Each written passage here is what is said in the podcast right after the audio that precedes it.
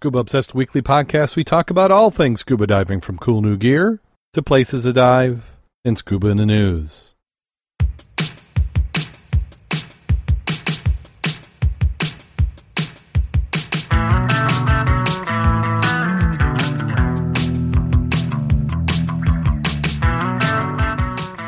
Scuba Obsessed episode 364 is recorded live April 19th, 2018.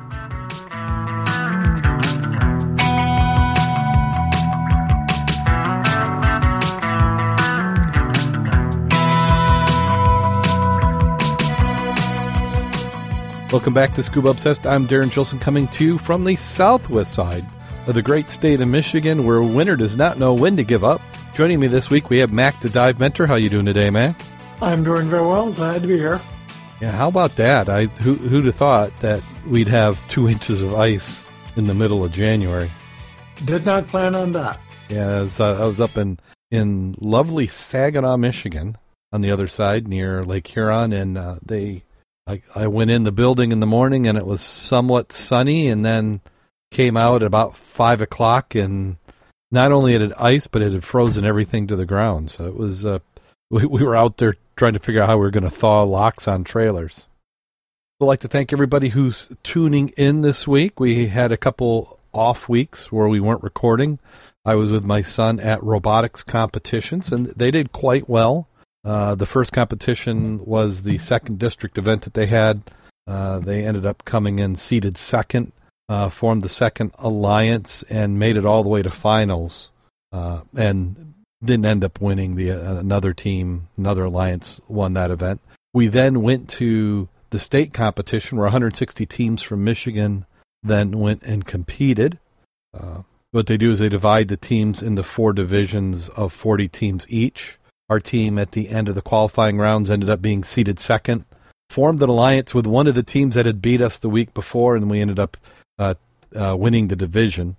Uh, we made it to the uh, final playoffs at the event, but then end up pulling it out.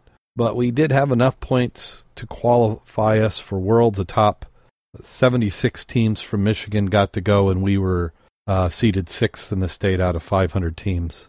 Uh, so this next week we'll be competing at Detroit, Michigan for the World Robotic Competition for first. So kids did real well. And I am getting really tired. I feel like I've I've been living on just a few hours of sleep. But like to thank all our Patreon supporters. We certainly appreciate it. And uh, if you've been listening to the show and you'd like to help us out, we certainly would, would love it. If you can't, we understand.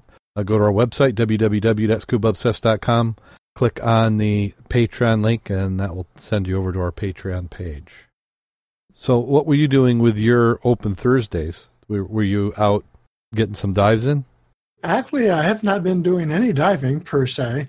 Uh, well, you know about uh, the rescue, or I should say, recovery efforts that have been going on for another week. Yeah, I I saw that uh, was going on. And okay, well, the the initial one of the kayaker that was uh, lost between Watervliet and Coloma. Mm-hmm. Uh, he was recovered several weeks ago. So that ended that. That was after 42 days of searching. Mm-hmm. So not a happy find, but at least it gave closure, and the family uh, can now get insurance and items like that that they couldn't do before. And then, uh, gee, the time just goes so fast. I'm trying to remember now. That was must last, have been last week. Last Tuesday. Tuesday, they yep. lost another uh, this time downtown, basically uh, down by Brian's Marina. A gentleman appears to have walked off a pier, older gentleman, not intentionally, and uh, has yet to be recovered. It's interesting from the aspect that by all the search that's been performed by the safety officers, the Marine Division, uh, our divers on the off on the off times, like last weekend, even through now, have not found them and it's sort of mind-boggling because of the area is somewhat limited. But again, you do have a faster current. You do have almost no visibility, and they had dredged parts of that section out by the docks. So now you have undulating, or you have like flat a, a dip, mm-hmm. a rise, a dip, like where the clamshell buckets. Yeah. So if the individual happens to be wedged in there, unless you come, you know, hand on hand contact, you're not going to find them. Side scans have been un, you know, unsuccessful. A lot of targets, but uh, nothing so far. Yeah, and and there's who knows what objects underwater that somebody could get tangled up in as well. Right. There's a lot of debris in that area, especially as you start to get out towards the river. It's more current than you had it, or we had expected uh, in certain sections of the docking and piers. Uh, and again, down there in the dark, again, it's been awkward and difficult. Well, hopefully, for the sake of the families, we're able to, or somebody's able to find uh, something pretty soon. Yeah, that's the hope. Well, let's go ahead and jump right on into the news. The first article we have is a follow up to one that we reported. If you remember, we, we mentioned the story of the scuba diver hospitalized after getting his uh, penis stuck in the giant clam. And it looked to be in a reputable site, but sometimes even reputable sites can be spoofed. And in this case, Snopes is now reporting that the rumors about the sexually adventurous scuba diver brought down by the shellfish allergy originated on a satirical website. The claim was that the diver was hospitalized due to allergic reaction after getting stuck in a giant clam.